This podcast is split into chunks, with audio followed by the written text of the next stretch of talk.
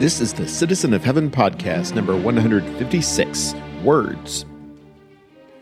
I am Hal Hammons, and I am a citizen of heaven, and your embedded correspondent in Satan's world. Thanks for checking in this week.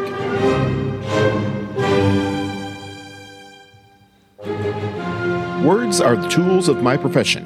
Whether written or spoken, live or recorded, they are the weapons of my warfare, to borrow from 2 Corinthians 10, verse 3. This week we will discuss a word used constantly by preachers like me, and if you ask me, we ought to use it more. The havoc that 300 years of usage can wreak on our vocabulary, the lie we tell ourselves about profanity and what it says about our view of God, and how the smallest of words can have the greatest of impacts. Let's start with what I've been preaching.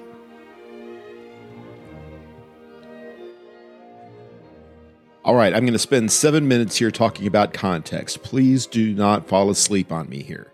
I realize that if your preacher is anything like me, you hear about context a lot.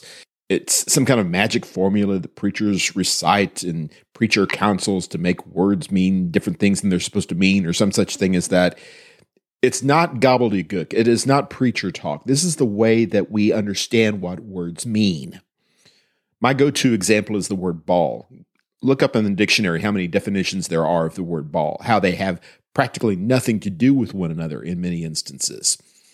We understand what ball we're talking about by looking at the context. If we are reading about Cinderella, for instance, and we find out that she's going to the ball, and that this ball is this grand dance sort of thing that's going to happen that evening with the prince and et cetera, et cetera, then it's reasonable to assume that any ball mentioned in the subsequent context is probably going to be that ball. Now, there are exceptions to that. There are innumerable exceptions to that, which again we determine by the context. If we find out that Cinderella picks up a ball and puts it away in the process of cleaning up the house, well, clearly that is a different kind of ball. How do we know it's a different kind of ball? Because of the context. By understanding words in their context, they take on meaning for us. And we allow the words oftentimes to simply define themselves. I want to go to James chapter 1 and verse 13 and look at the word tempted as an example of a word that is defined by its context. And without defining it in its context, we get ourselves in trouble. James 1 verse 13 reads, Let no one say when he is tempted, I'm being tempted by God, for God cannot be tempted by evil, and he himself does not tempt anyone. Now, under normal circumstances, the word tempt is not an especially confusing word. We understand what that means. But look at this verse in the context of, for instance, Colossians 2, verse 9, where Jesus is described as being God in the flesh, the fullness of deity in bodily form. And then Hebrews chapter 4 verse 15 tells us that Jesus was tempted in all points like as we are, yet without sin. Now you put these three verses together and you get kind of a classic three-legged paradox. If Jesus is in fact God in the flesh, and if he was in fact tempted like we are, then it's obviously possible to tempt God if Jesus is God in the flesh and it is impossible to tempt God, then clearly he could not have been tempted like we are. If he was tempted like we are and God cannot be tempted, then clearly Jesus was not God in the flesh. All of that, though, assumes that this idea of tempted in James 1, verse 13, is used in the conventional sense of the word. And it's obvious in the context that that is not the way it's being used. Look at the surrounding verses. Verse number 13 again, let no one say when he is tempted, I'm being tempted by God. For God cannot be tempted by evil, and he himself does not tempt anyone. But each one is tempted when he is carried away and enticed by his own lust. Then, when lust is conceived, it gives birth to sin, and when sin is accomplished, it brings forth death. Notice the way that tempted is defined here. You give the Bible a chance, it'll tell you what the words mean. And such is the case in verse 14. Being tempted means being carried away and enticed by the person's own lust. Temptation isn't always described that way. In fact, it's not always described that way in James chapter 1. You back up to verse number 2, where it says, Consider it all joy, my brethren, when you encounter various trials in the NASB. The word trials is used there. The old King James Version uses the word temptation. It's the same word in Greek. But it's not the same meaning, clearly, because what we see in verse 14 couldn't possibly be a good thing. And yet it is a good thing in verse 2. Well, we're talking about two different kinds of being tempted. Here in verses 13 and 14, it's saying that temptation is defined very specifically here in this context as being given over to temptation, falling prey to temptation, being made to sin. So when we read in verse 13, I'm being tempted by God, for God cannot be tempted by evil. He himself does not tempt anyone. We're saying that God does not force you to sin any more than you can force God to sin. It's outside of his nature to commit sin, and it's also outside of his nature to force us to commit sin. He's saying here that God is not going to be an excuse for your failures. If you fall victim to sin, it's because you yourself allowed temptation to get a hold of your heart. And if you continue to allow it to take hold of your heart, it will lead you to death. That's just one example, and there are many others we could talk about. Don't tune your preacher out when he starts talking about context. Context can make all the difference, not just in your Bible study, but in your regular conversation.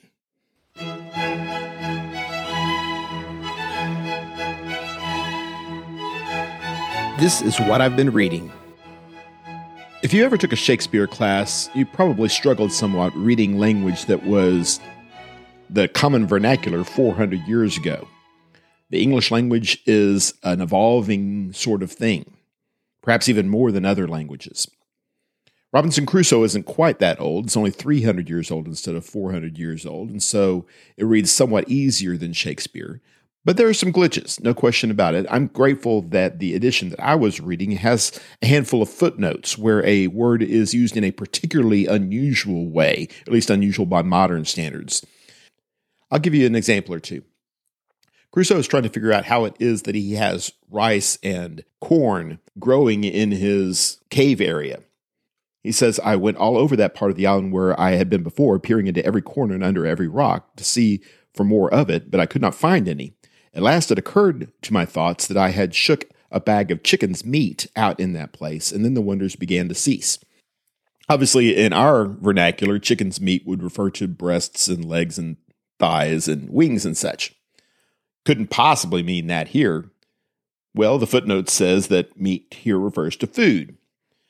Now, if you're used to reading the King James Bible, that doesn't take you by surprise necessarily because meat is sometimes used as a reference to food in general, not necessarily what we would call the flesh of an animal or a fish. When Jesus talks to his disciples after the conversation with the woman at the well in John chapter 4, he says, I have meat that you know not of. That meat is talking about food in a more general sort of sense.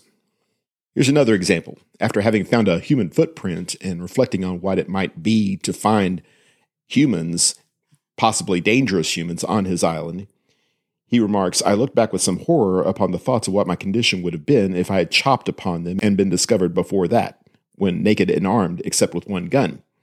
Chopped upon them. Well, we wouldn't have known that that meant just to come upon somebody suddenly if we'd just seen the word on a page without a context. In the context, it makes some sense, though. Not to belabor the point from the previous segment, but context can help us define a word that seems completely out of place. Chopping upon something apparently 300 years ago referred to just kind of stumbling upon it by accident. One other before we move on.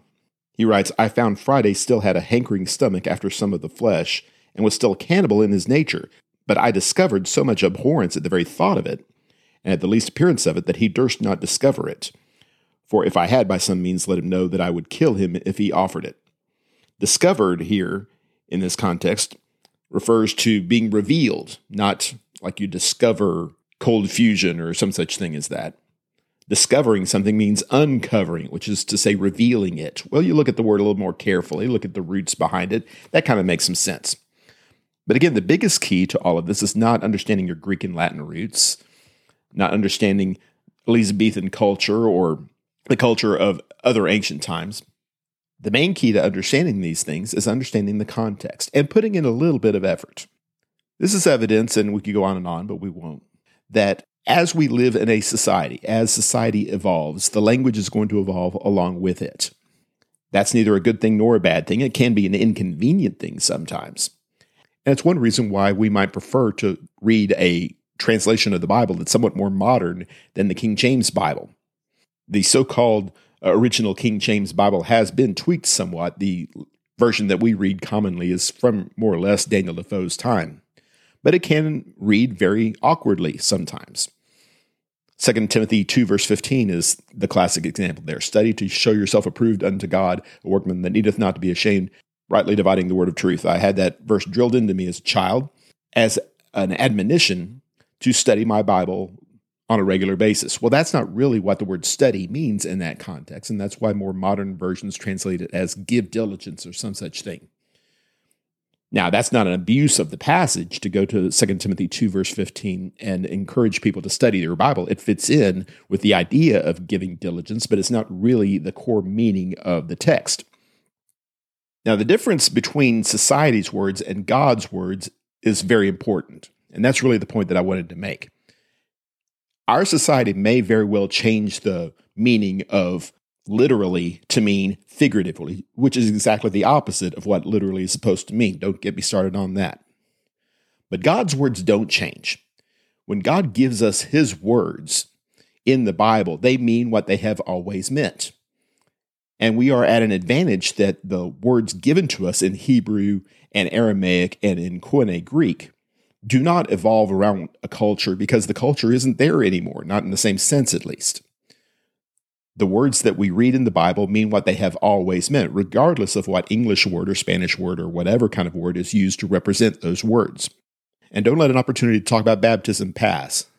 We see Romans 6, verse 4 telling us that baptism is a burial. We are buried with Jesus in baptism. 1 Peter 3, verse 21 talks about how baptism is akin to the deliverance in Noah's day. Noah got on the ark, we get into baptism as the world is overwhelmed with water.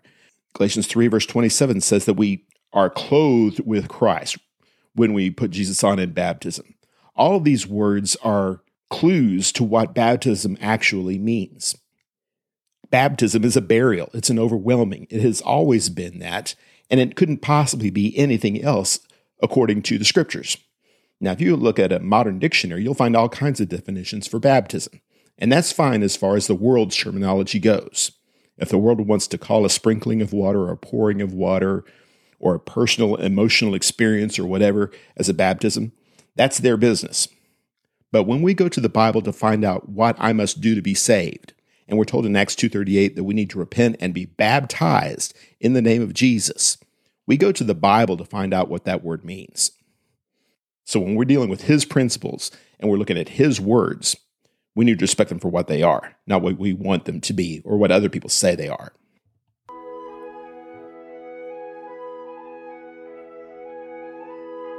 This is what I've been hearing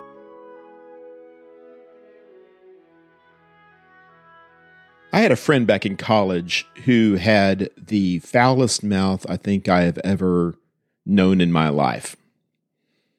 She was just vulgar, profane, coarse, whatever term you want to use.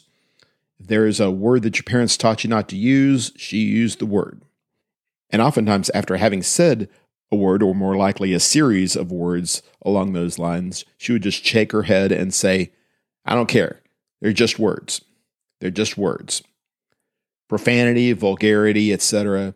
It didn't matter as far as she was concerned. It was just words.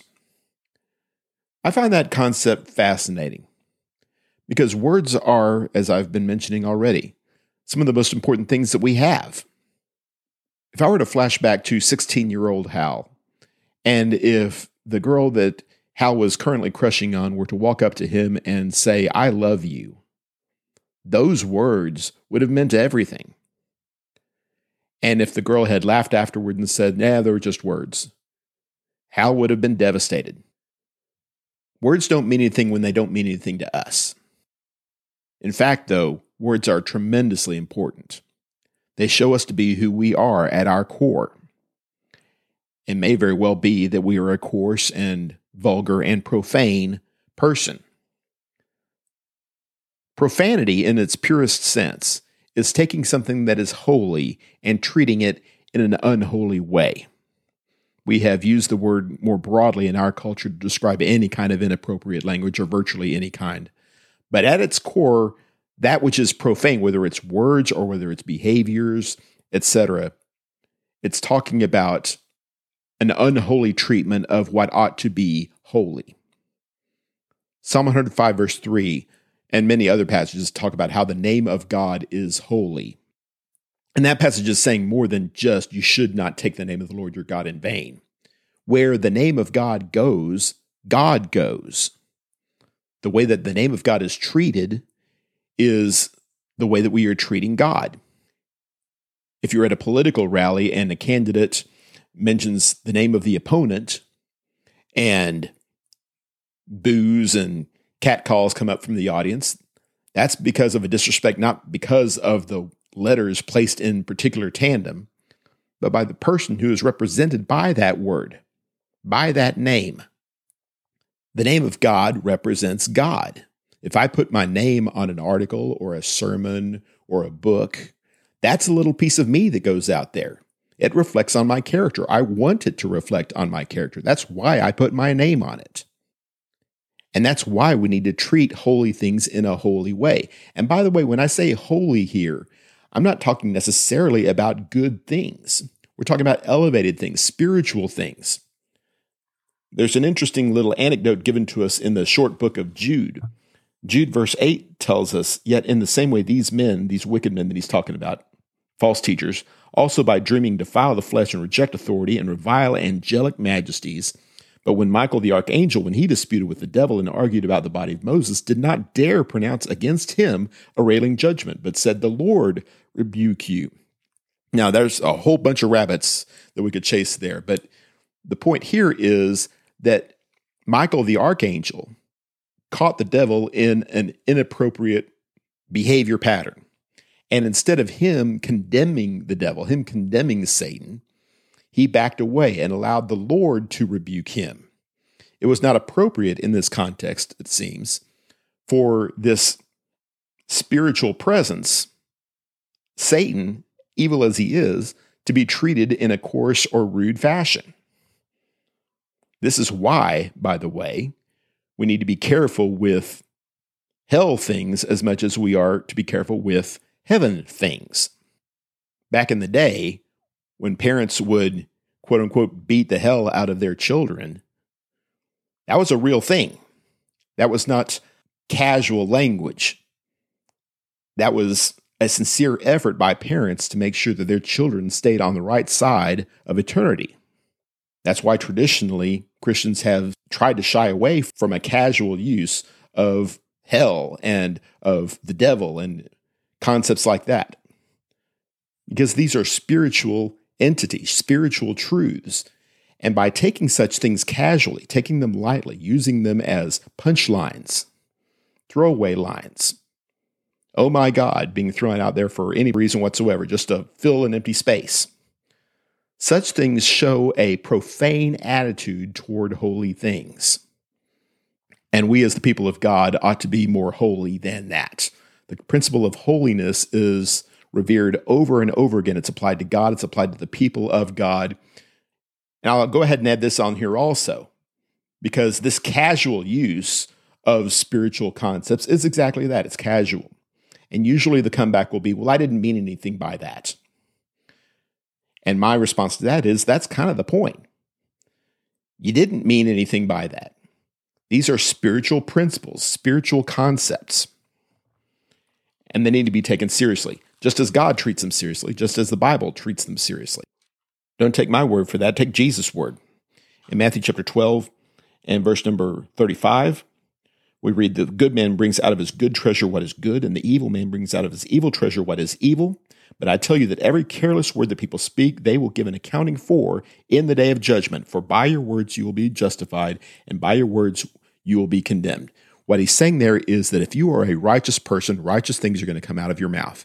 And if you find evil things, profane things coming out of your mouth, that's an indication of where your heart is. So be warned by Jesus. Take stock of your thoughts, take stock of your heart, and render holiness to holy principles, and to a holy God.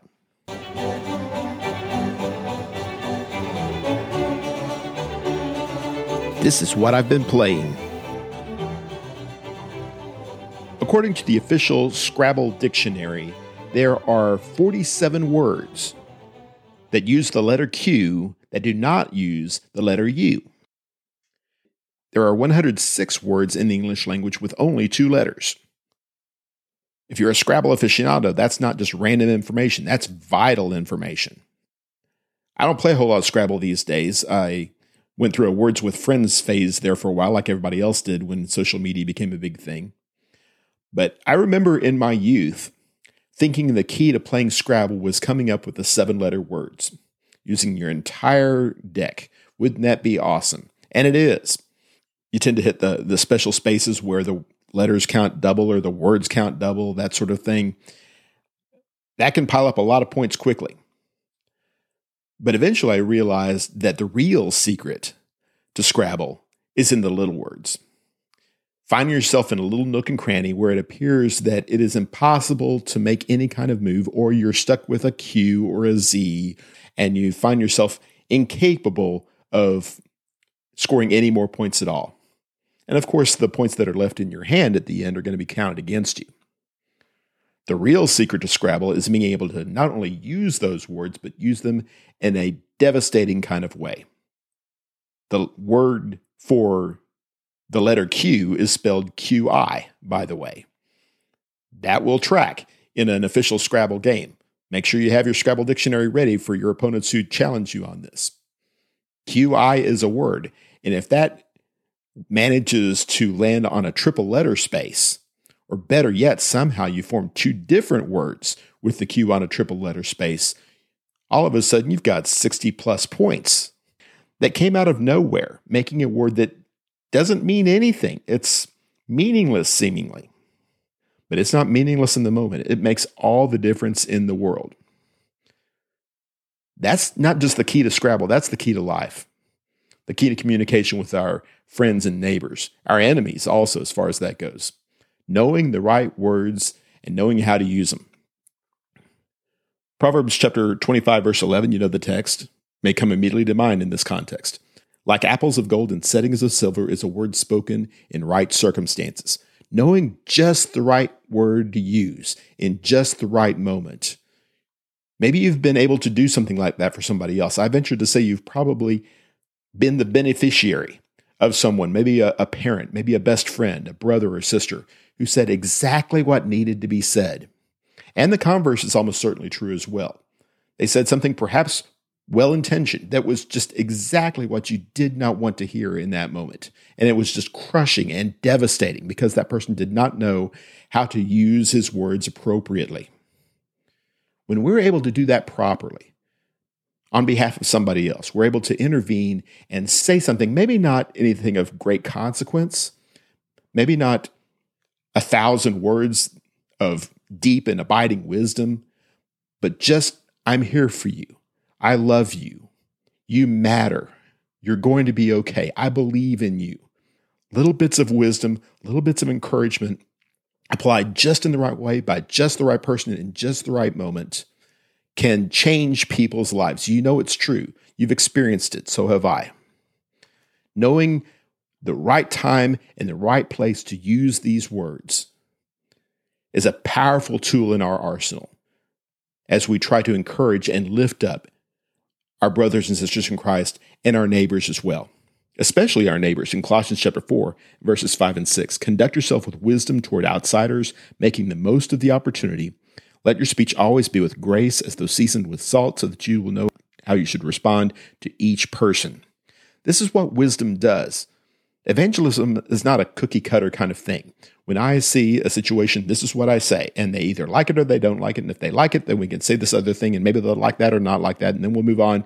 There's a absolute formula given, one size fits all. That wasn't the case with the Apostle Paul, the one who was all things to all men.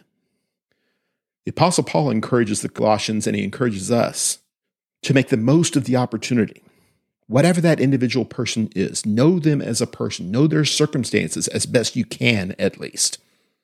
Don't assume things, don't take things for granted. Rather, make the most of the opportunity. Whatever you say, make sure it's said with grace. Make sure that you season it with salt, he says here. There's a difference between being kind in our speech and sugarcoating the truth. The truth needs to be there, the truth needs to be effective. But we can find a way if we work at it. And that's the trick. We don't really want to work at it sometimes. If you work at it, you can find a way to deliver the message that needs to be delivered in a way that is loving and supportive and encouraging and most likely to be received in the manner in which we intended. Look into yourselves, lest you also be tempted, as we read in Galatians chapter 6 and verse 1. When you go to someone with the saving words of the gospel, when you go to them with correction, when you go to them with encouragement, when you go to them with solidarity, you are showing the impact that Jesus has had on your own life. I think this is part of what Peter means in 1 Peter 4 and verse 11. Whoever speaks is to do so as one who is speaking the utterances of God.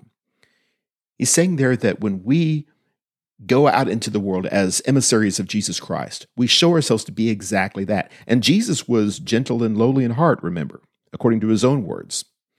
We also share the words of Jesus gently, in humility, expressing genuine compassion and kindness for people who are in sin.